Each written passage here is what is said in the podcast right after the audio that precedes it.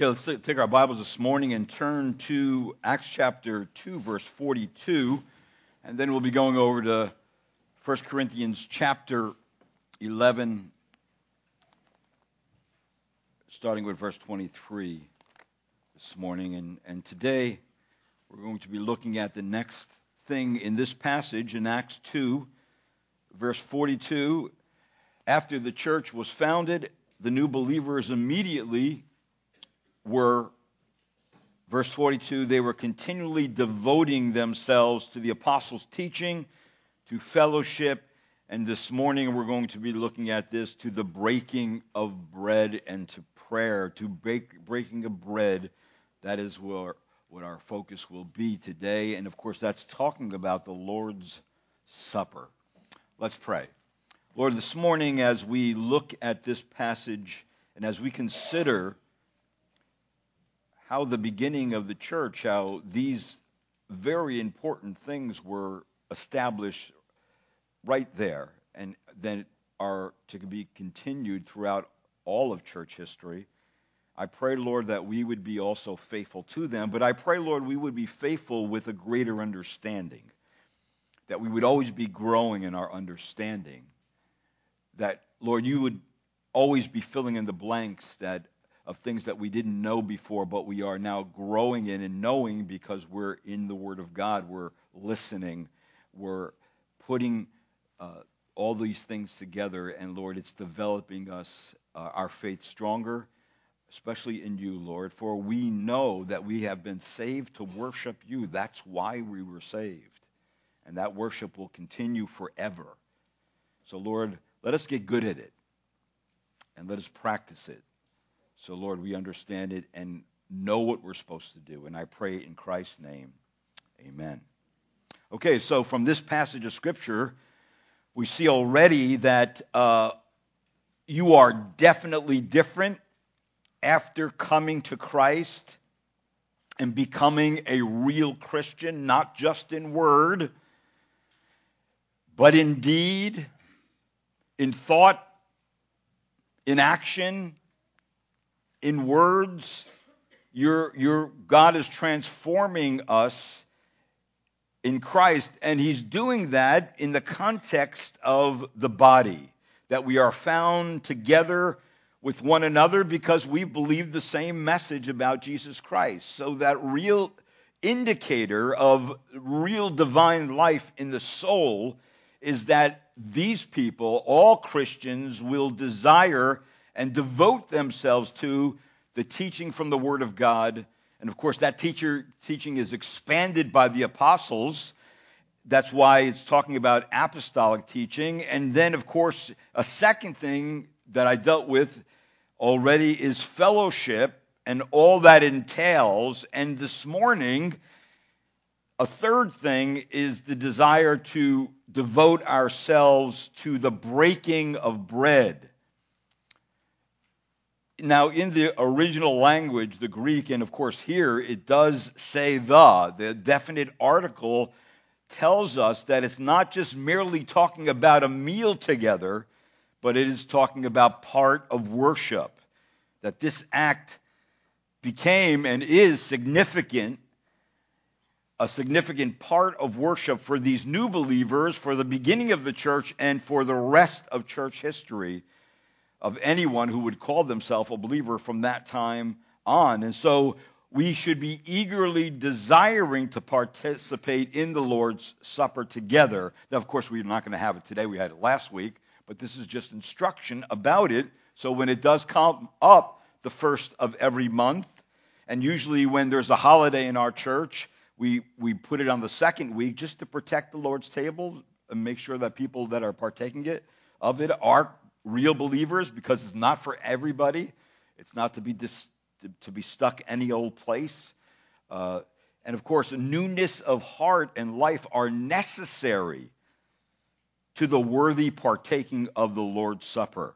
It is only for true believers who understand the gospel and have personally received Jesus Christ as Lord and Savior and desire to obey and follow Christ and hunger for more of Christ each and every day of their life. It's always about that. We are always, uh, we eat every day and, and, and we get our full of food, but tomorrow's another day. We're going to feel hungry tomorrow, right? Well, it's the same spiritually. We should not just say, oh, well, that was a great message and I learned from it and, and that's it, that I, I think that I can live on that for a month. No, it's every day and it's every week as we worship together with one another. So, so as these scriptures make clear uh, in 1 Corinthians chapter 10, verse 21, which I provided, excuse me, verse 16, it says, is not the cup of blessing which we bless a sharing in the blood of Christ? Question. Is not the bread which we break a sharing in the body of Christ? So he's questioning there in 10 that, listen, when it comes to these things, we cannot mix them up with other things. It's got to be the Lord alone. And of course, the rest of that passage of Scripture tells that, the context at least. So, in other words, real Christians desire true worship, and part of that worship is the breaking of bread. So, Acts is actually giving the true picture of what God intended for his church. That is, for his people to meet together, to hear the teaching of the Word of God, and then to enter into fellowship and to worship with Jesus at the center, pictured in the elements, the bread and the fruit of the vine. And why did the gathered assembly of believers now who follow Christ begin at once to begin breaking bread? Well, because of how the Lord started this ordinance, it was started at the Passover. And so the Passover was very significant in the Old Testament because the Passover was that the lamb's blood was to be shed, and then the blood was to be put on the lintels of the doorposts uh, of those in Egypt. And when the death angel came, come, came down to, to slay the firstborn, he would not slay those in whom the blood was applied. And of course, the angel, the death angel, passed over them. And so Jesus actually on that holiday instituted the Lord's table. So that means the Lord's table has a lot of significance to it. All kinds of stuff is going on in the Lord's table that we need to grow in our understanding of. So one back then one would take a loaf of bread or bread usually unleavened bread, and break it in pieces and hand it around to others uh, to do the same. Then Jesus would pour out the wine, at least he did there, and the fruit of the vine into a cup, and he would pass it along to others who gathered for the same purpose. So in Scripture, the Bible is really telling us that in these two passages of Scripture, in Acts chapter 2, verse 42, and in verse 46, that this is to be done together in the gathered assembly, where it says in verse 46 of chapter 2, day by day, continuing with one mind in the temple and breaking bread from house to house, they were taking their meals together with gladness and sincerity of heart, praising God and having favor with all the people. And the Lord was adding to their number day by day those who were being saved. There is the context of salvation, really having relationship with God. And so, again, just take your Bibles and turn back to Luke chapter 22, because right there is where the Lord Himself gave us this ordinance. Now, it's in other passages, but Luke chapter 22, verse 15 through 20, includes all the things that I've mentioned so far. In Luke 22, verse 15, it says, And he said to them, I have earnestly desired to eat this Passover with you before I suffer. So this is prior to the Lord's crucifixion. For I say to you, I shall never again eat it until it is fulfilled in the kingdom of God. And when he had taken a cup and given thanks. He said, Take this and share it among yourselves, for I say to you, I will not drink of the fruit of the vine from now on until the kingdom of God comes, in verse 19, and when he had taken some bread and given thanks, he broke it and gave it to them, saying, This is my body, which is given for you. Do this in remembrance of me. In the same way, he took the cup, and after he had eaten, saying, This cup, which is poured out for you, is the new covenant in my blood. So this became the practice. Today, this practice has somewhat fallen into confusion. It has fallen into the category of being mysterious. And of course, this practice also is treated somewhat archaic and in some cases has really been emptied of its most significant meaning. But for these first believers, it was essential, it was necessary. They devoted themselves to this practice. And so I must ask, why were they? Why should we gather and break bread together? Well, they didn't get together a fact finding committee to decide what should be included in the worship service. No, it was already decided for them by the Lord. You see, the Lord told them to do it. So this morning I want to just consider five reasons why we should imitate these first believers' concern for and devotion to the breaking of the bread. And here's the first one, and I'd like you to take your Bibles and turn to 1 Corinthians chapter 11, verse number 25. 11:25. The first one being very simple one, but again, it's in the text for us to follow, and that's the first reason is to declare our obedience in the Lord's words. It says in verse number 25 of 1 Corinthians 11, in the same way he took the cup also after supper, saying, This cup is the new covenant of my blood. Do this. Do this as often as you drink in remembrance of me. So the first thing we see in this passage, it says, do this. Well, that is an imperative, it is a command for his children. So if the Lord, in which you claim to love, asks you to do something, well, your love will be demonstrated by your obedience, right? That's how it fleshed out in these new believers. They simply heard it and they did it.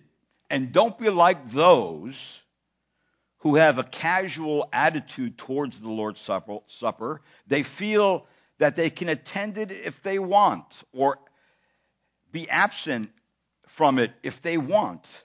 However, attendance at the Lord's Supper is an obligation. It is an expression of fellowship. And not only do those who stay away rob themselves of the benefit of remembering the Lord and of fellowship with other believers, but also rob, robbing the church body of what is entitled and is expected of them, and it's their fellowship. That we are called to fellowship with, with the Lord and with each other. So, this whole idea of I can live my Christian life alone in my bedroom behind my computer is not a scriptural idea. That is a, a worldly, actually, idea. That's a fleshly idea. It's, it's getting together with each other that is part of how God, the means of grace God's given us to grow us. And it would be in line with the truth of Scripture to question that if a person should not desire to have fellowship with Christ and with his people at the Lord's Supper, then are they in fact in fellowship with Christ at all? See, it is a mark of real believers that they are growing in their understanding on why they ought to be there and preparing themselves beforehand. That they're preparing their heart, they're confessing their sin, they're making themselves ready to meet with the Lord and with others in partaking of the Lord's table. So the first thing is simply it's an obedience to the to the the Lord's word. Second thing uh, found in passage, uh, if you just go back to chapter 10 of 1 Corinthians, verse 16 and 17, I already read verse 16, but notice what it says there. A second reason to do this is to declare our fellowship and unity. For it says in 1 Corinthians 10, 16 and 17, is not the cup of blessing which we bless a sharing in the blood of Christ? Is not the bread which we break a sharing in the body of Christ? And verse 17, since there is one bread, notice, we who are many are one body, for we all partake of the one bread. So, in other words, it's, it's really pressing the point there that there is a oneness, there is a unity that is going on, the, that the broken bread the poured out wine is a message that preserves the truth and the practical outworking of the content of the gospel.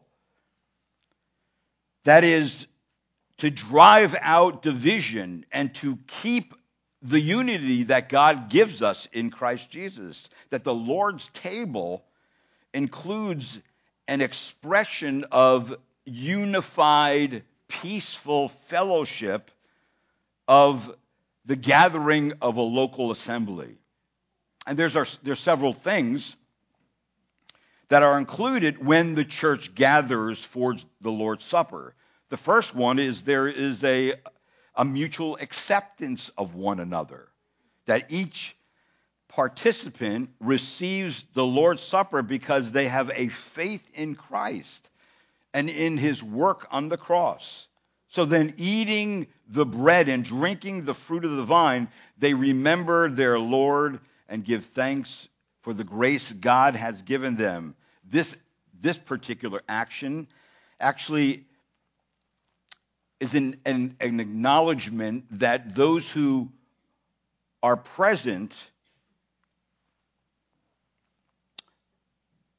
as far as one is able to judge other brothers and sisters in Christ, each one is accepting the other one as having a faith in the Lord. So there is a, a, unified, mutual acceptance of one another because of what we believe and because what family that we are in now that we are believers. Secondly, there is there's among the gathered believers a mutual sameness that each stands together on level ground, meaning that all present are sinners, saved by grace through faith in Christ. It, it matters not whether they be Jew or Gentile, whether they be bond or free, rich or poor, pagan or barbarian, whether they have red skin or yellow skin or black skin or white skin means nothing. Spiritually, they are all equal in the eyes of the Lord and should be in the eyes of everyone in the congregation. So there is the unity, the uh, mutual acceptance, the mutual sameness. And of course, again, that all leads to verse 17, and that's the mutual unity. One bread, one body, one bread. Of course, mentioning it twice there, that there is a piecemeal and we are forgiven by God, and now we are not only friends of God, but we are friends of each other too. Now, that means this. If you notice in Scripture, even in the context of 1 Corinthians 11, there's a lot of disunity going on. And so, if there is disunity in a church, the Lord's Supper cannot be the Lord's Supper. The bread may be eaten, the fruit of the vine may be drunk, the words of the institution may be used, but it is not the Lord's Supper. See, the expression of unity and fellowship in the Lord's Supper is very serious matter in Scripture for all believers. So when there is disorderliness or division in the church, these problems should be resolved before the Lord's Supper. If such things are allowed to exist and be tolerated, the Lord's Supper will only be a sham. At worst, it will be a hypocritical activity and it will be stripped of its significance. And that's what we cannot happen. That cannot happen in God's church. So, so that's why we don't necessarily have it every week either, because we don't want it to become so familiar that we lose the significance of it. So every once a month, we partake of it, and we again are reminded of the centrality of our faith in the elements, the bread, and of course, the fruit of the vine all focused in on Christ. In other words, unity gets the whole body looking and focused in on one person. And then to focus on what he did for you the broken bread and the poured out wine, and then to focus on what he endured for you. He was crucified, and no one else was crucified for you except him. In fact, when Jesus was resurrected from the dead and he was walking with the disciples on the road to Emmaus. And then at the end of his conversation, saying all these things had to be filled, fulfilled, that were fulfilled by Moses and, and the Psalms and the, and the, and the prophet, uh, were all fulfilled in him. And he was telling them they, they kind of didn't get it until they stopped at the house and they asked Jesus to stay over. And this is what happened there notice what the passage says. They began to relate their experiences on the road and how he was recognized when? By them in the breaking of bread.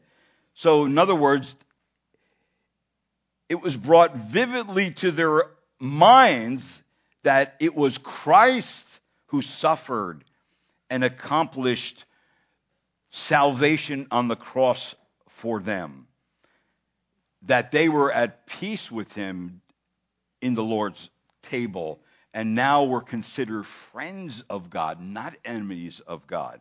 And that is now in their minds as believers, should be in our minds also, that we're recognizing what these elements are about. They're not just simple elements of bread and fruit of the vine, but they are focused in on a person and what he did. And that's what it always should do. And so that brings me to a third reason why we should partake of the Lord's table, and that simply is to declare our proneness to forget. Yes, to forget. To get so busy in our life, so distracted in our life. And remember, as the the hymn says, we are prone to wander. Is that not true? We are just like sheep that are distracted by so many things, and we have good intentions, but we wander off. We wander in our mind. We wander in what we do. And so the, this ordinance can reel us back in, bring us back into focus. And so that's what it says in our in the Word of God. In, in back to 1 Corinthians 11:25. Notice what it's stressed there. It says, "Why am why are we to do this? In remembrance, it says, in remembrance of me. So specific me is important there. Jesus is saying, this is this whole, whole ordinance has to do with me. So the regular practice of the breaking of bread does prevent memory loss. We won't forget that God sent his only Son into the world to do something about our flawed and helpless dilemma, of which there was no rescue by ourselves in our sin.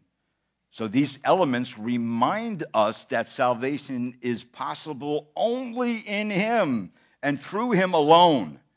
And we remember that Jesus Christ at the Lord's table we remember as blood bought children that God caused us to see our sin, that He sobered us in taking to account the remedy for my and your sin problem, Jesus Christ.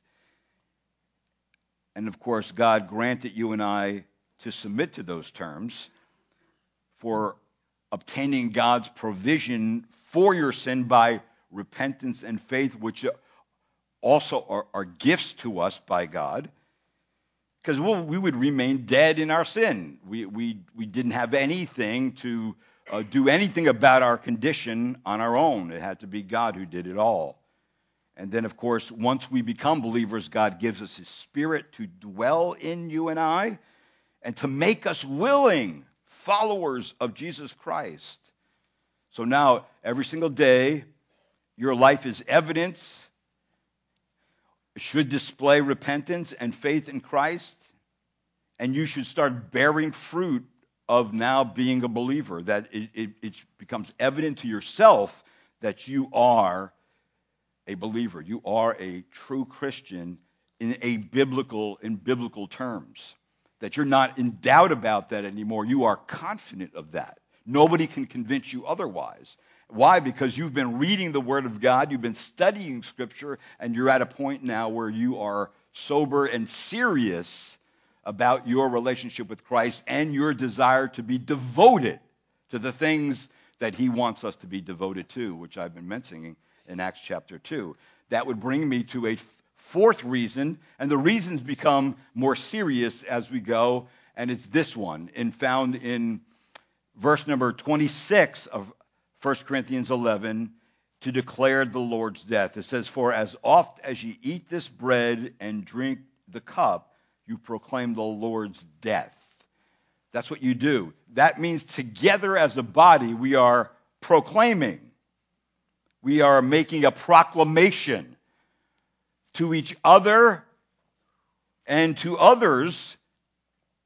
Now, the Lord's death was not a tragedy in which brought everything, everything to an end. No, the, his death took the sting of death, which was the law, and fulfilled it. Where it tells us in Corinthians 15, the sting of death is sin, and the power of sin is the law. But thanks be to God who gives us the victory through our Lord Jesus Christ. It is by his death alone that we are saved. So here is the message that preserves the truth of the gospel. The sacrificed body and the shed blood of Jesus Christ announces the only way of salvation.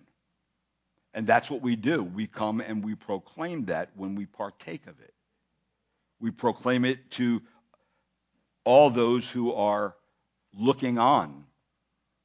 And it seems like a strange activity to some people. Like, why do you do that? What's the significance of that? It seems awful strange. Even uh, in church history, Christians were considered to be cannibalistic because they were partaking, eating the body of Christ as people thought, and not understanding what it really meant and they were they were actually accused of those kind of things. It was a weird and it was a strange things, but for those who gathered together in Christ Jesus, it's not strange at all. It's it's the center of what we believe, right? And and so many scriptures actually point us that way, like 2 Corinthians 5, verse 19 and 20 says, namely that God was in Christ, reconciling the world to himself, not counting their trespasses against them and he committed to us the word of reconciliation. Therefore, we are ambassadors for Christ as though God were making an appeal through us. We beg you on behalf of Christ, be reconciled to God. He made him who knew no sin to be sin on our behalf so that we may become the righteousness of God in him. See, again, the death of Christ becoming significant, uh, a significant part of our salvation. Without it, there is no salvation. And then in Romans chapter 8, verse 3 and 4, it says this. I do have this on the screen. It says, For what the law could not do, weak as it was through the flesh, God did, sending his own Son in the likeness of sinful flesh as an offering for sin. He condemned sin in the flesh, so that the requirement of the law might be fulfilled in us who do not walk according to the flesh, but according to the Spirit.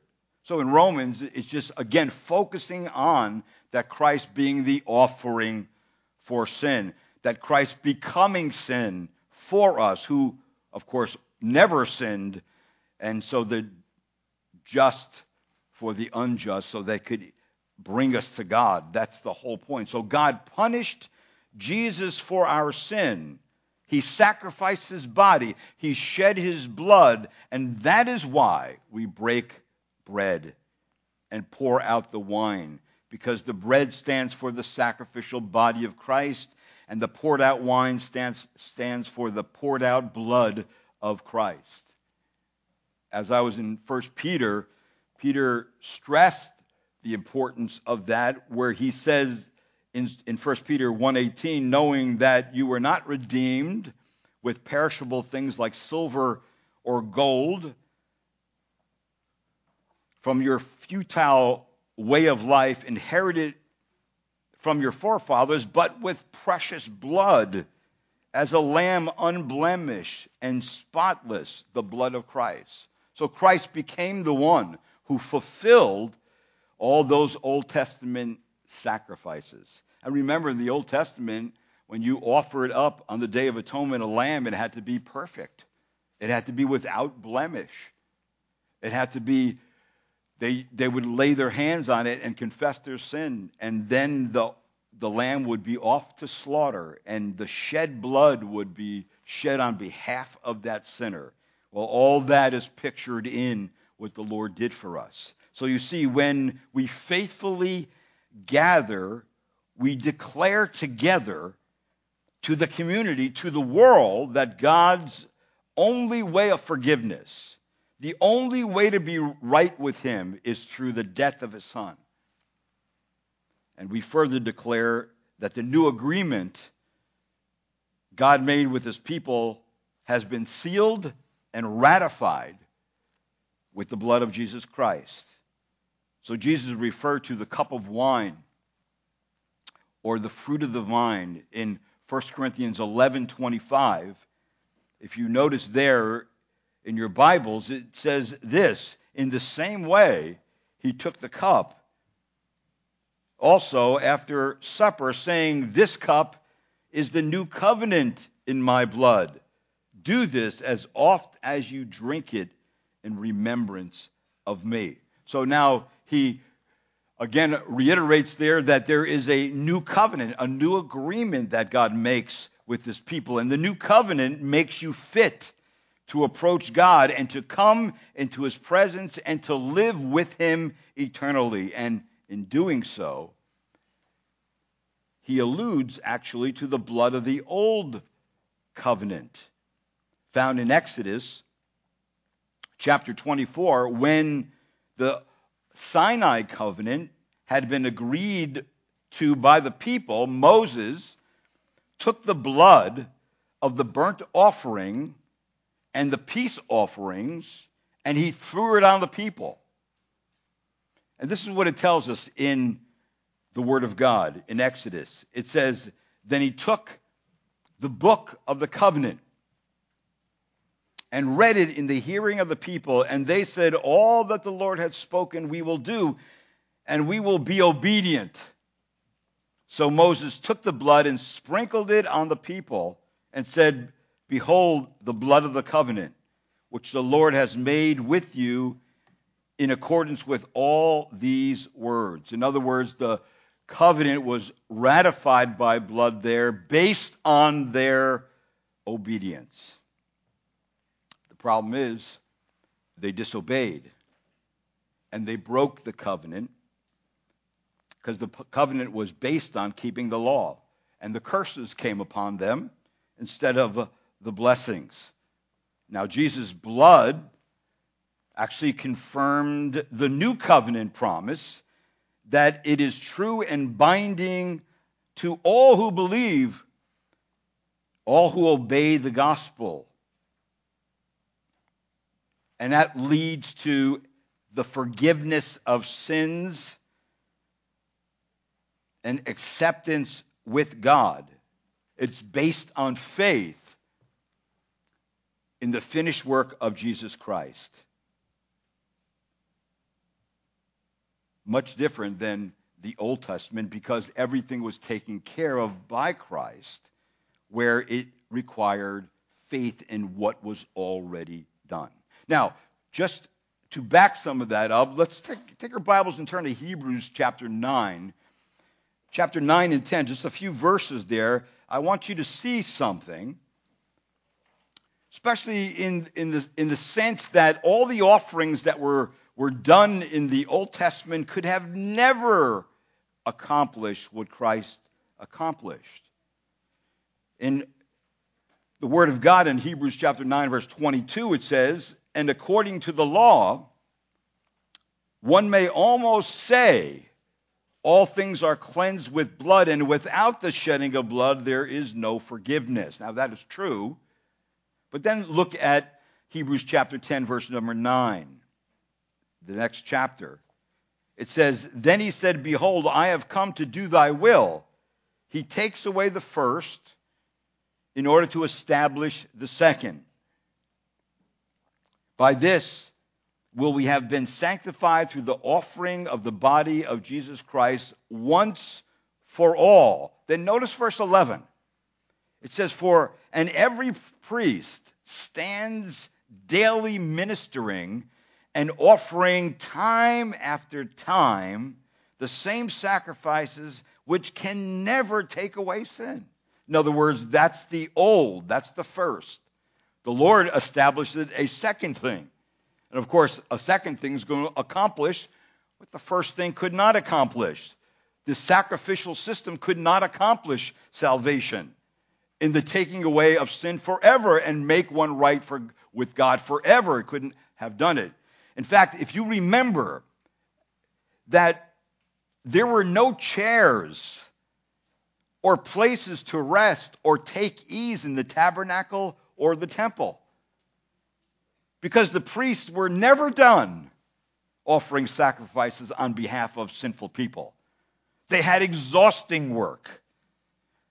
Work that was never complete and never finished. Now, I don't know about you, but work that is exhausting, especially this kind of work, when you don't ever complete something and you never feel fulfilled by what you're doing, that's exhausting in and of itself. So these priests, they went home knowing that this whole process is going to have to go through the next day, the next year, the next month. And it was by 50 years old, they were done. Right? They were on the, on, on the B team because they were so worn out from all these sacrifices. See, that's what sin does. It wears you out because you can never be done with it. You can never do anything to erase it or eliminate it from your heart and your life to the point where you are satisfied that it would make you right with God. It could never happen. We could have never done that. But if you're right there in the text, notice, notice the, the wonderful thing that is recorded in Hebrews chapter 10, verse 12. It says, But he, Christ, having offered one sacrifice for sins for all time, what did he do? He sat down at the right hand of God, waiting from that time onward until his enemies be made a footstool for his feet. For by one offering he has perfected for all time those who are sanctified. So, are, is our salvation secured? You better believe it is. It is secured forever, eternally. It is secure. Why did he sit? Why did Jesus sit? Because the work was done. The task of redeeming and cleansing a people for God was complete. He sat down where the priest could never sit down. So you see, these new believers regularly met together for the breaking of bread in order to declare his death and all that entailed. And every time we hear the word of God, we just build on that knowledge, which should establish our faith and make us strong, serious, sober, regular, and continuous Christians. That we, we there's nothing that's going to break our stride. Uh, we, we know what to do. We know what Christ has done, and it's confident in our heart of what he's done. And just makes us just want to have a resolve to do, no matter, if nobody else is doing it, I'm doing it because this is what the Word of God tells me, and I'm convinced by it because it is the truth. And then there's one last thing, one last reason to, back to uh, 1 Corinthians 11, verse 26, there's one last reason to partake of the Lord's table. Now, there could be other ones, but as far as this, the text is concerned, and that's simply this. We not only proclaim the gospel, but we declare our Lord's return. It says in the passage, For as often as ye eat this bread and drink the cup, you proclaim the Lord's death until he comes. So the Lord's table points forward to Christ's sure return, just as Jesus' sacrifice was sure, his return will be sure. He is coming. No matter we're gonna when we get to Second Peter, you you find that the scoffers, you know what they say? Where when is he coming? I don't see that he's coming. Look at the world. Nothing's changed since the beginning of time. It's all the same. So this Christianity is a bunch of baloney. It's, it's, there's nothing true, and it's just another religious whatever. Well, it's not true. What is true is that the Lord did what he did and finished it, and he's coming. So we sit at the Lord's table and we declare on behalf of Christ in his return. We shout to the world that we believe in a future day when we shall eat and drink with Christ in his eternal kingdom. That's what I, I say every time I use this passage of scripture in Matthew 26, 29. But I say to you, I will not drink of this fruit of the vine from now on until the day when I drink it new with you in my Father's kingdom. So Jesus Christ will come back to this earth. He will come as the King of Kings and the Lord of Lords. He will come riding on the clouds of heaven, surrounded by innumerable hosts of holy angels and redeemed saints. And why is he coming? Well, Acts tells us, chapter 3, for the restitution of all things. That Christ will come back and reconstruct the universe. And, and the Greek word used there is the word to place things back in their former condition. Now, why must he do this? Well, the fall of man into sin brought chaos upon humanity and upon the whole universe. The universe was cursed because of Adam's sin and rebellion. And yes, because of our sin and rebellion. So when the curse came, it brought disease, it brought thorns, it brought briars, it brought wars, it brought murders, and all kinds of social disorders. It brought earthquakes and hurricanes and a wearing down of the whole creation. That's what it brought. That's what sin has done to this world. So when God sends his Christ, his Son, again into the world, he will send him back to put things right. Messiah was led, he will lead the whole universe from, from bondage to paradise. And Christ it will be delivered and it will be restored. Like Romans 8:21, it says that the creation itself also will be set free from its slavery to corruption into the freedom of the glory of the children of God. Even creation is waiting for that day when he will come back and do that. So if you believe in the imminent return of Christ, and all the apostles did. Because you know what? Knowing Christ could come back at any time, what does it make us do? It makes us get ready. We're getting ready for the presence of God. Are you getting ready? If he comes tomorrow, will you be ready? See, see, that's it. Every day ought to be that we are getting ready. Because you know what? If you believe that in the imminent return of Christ, then you will live differently. You will live each day before, already before the eyes of Him in whom you are ultimately responsible. That the Lord, in His infinite wisdom, has designed this ordinance to have beneficial effects on the believer who participates in it. That the participants that come to the Lord's table are to come with a growing understanding of what they are doing and why they are coming. Some some of you have a good understanding of this ordinance. Others may have never heard what the Bible teaches on this subject. And still others have not yet grasped the importance of the ordinance. But, brethren, I would like to admonish you not to absent yourself when the breaking of bread is offered in this assembly. I often ask in our membership class, one of the questions is, is, is it sin? Is it sin to keep yourself from the Lord's table? And there's usually never an answer yes, no, right away. It's usually a pause. Because people don't know how to answer that question. They don't know how to answer it.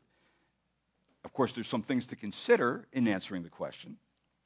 But once you consider those things, you would have to say, God set everything up before the Lord's table, so you take care of everything you have to and then partake.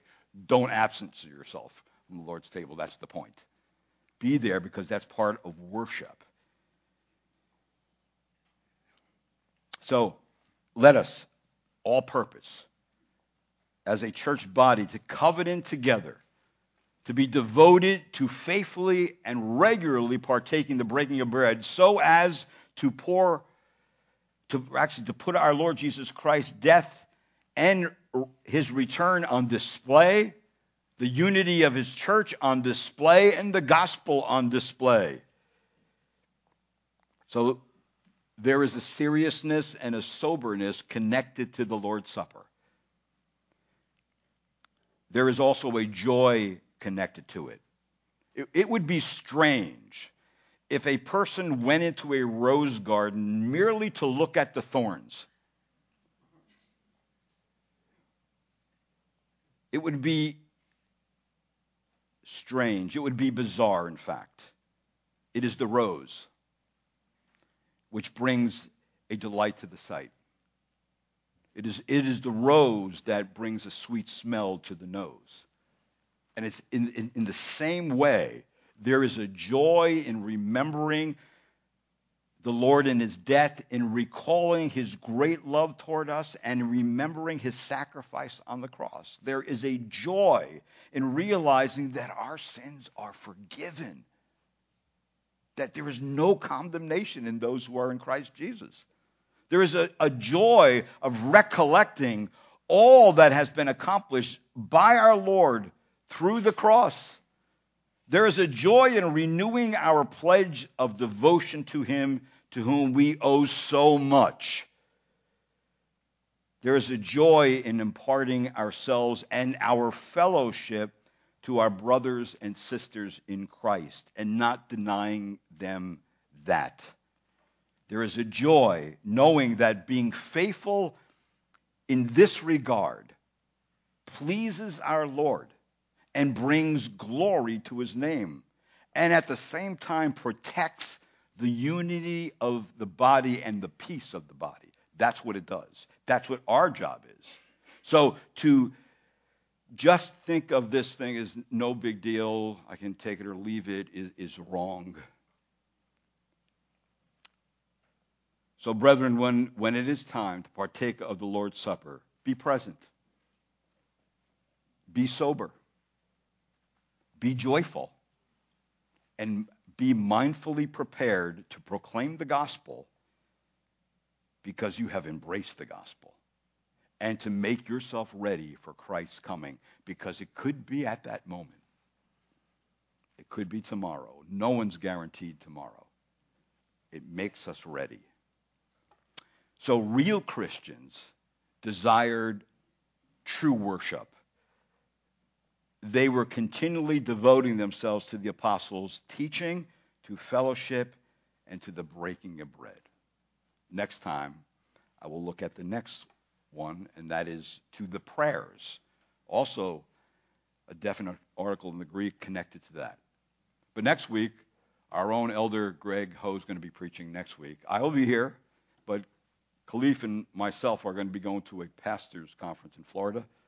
Actually, we leave as soon as we're done here, and so um, we'll, we'll be there till Friday. So we'll, I'll be back, and but he'll be be praying for uh, Elder Greg Ho as he prepares for his message. And I always enjoy when he preaches. And all God's people said, What? Amen. Let's pray. Lord, thank you again. You have been so kind to us. Lord, our faith is so rich. The depth of the knowledge of what you have done is, is we can't even reach the bottom of it. But Lord, I, I just pray, Lord, every single time you would be building this panoramic picture in our mind of the great work of God. And that, Lord, it would only increase our faith. It, only, it would only give us a joy in our heart. And it would give us a desire to want to tell others who don't know it yet. Lord, please work in our heart. Let us be faithful to the things that are, are very basic to Christianity and are so foundational to our, our spiritual growth. And I pray as we do that, Lord, we would learn to please you because when we do that, we know it pleases you. And so we want to cast our care upon you this morning because you care for us. Guard our heart and mind with your peace and let the joy of the Lord be our strength. And I pray this in Christ's name. Amen. Let's stand together.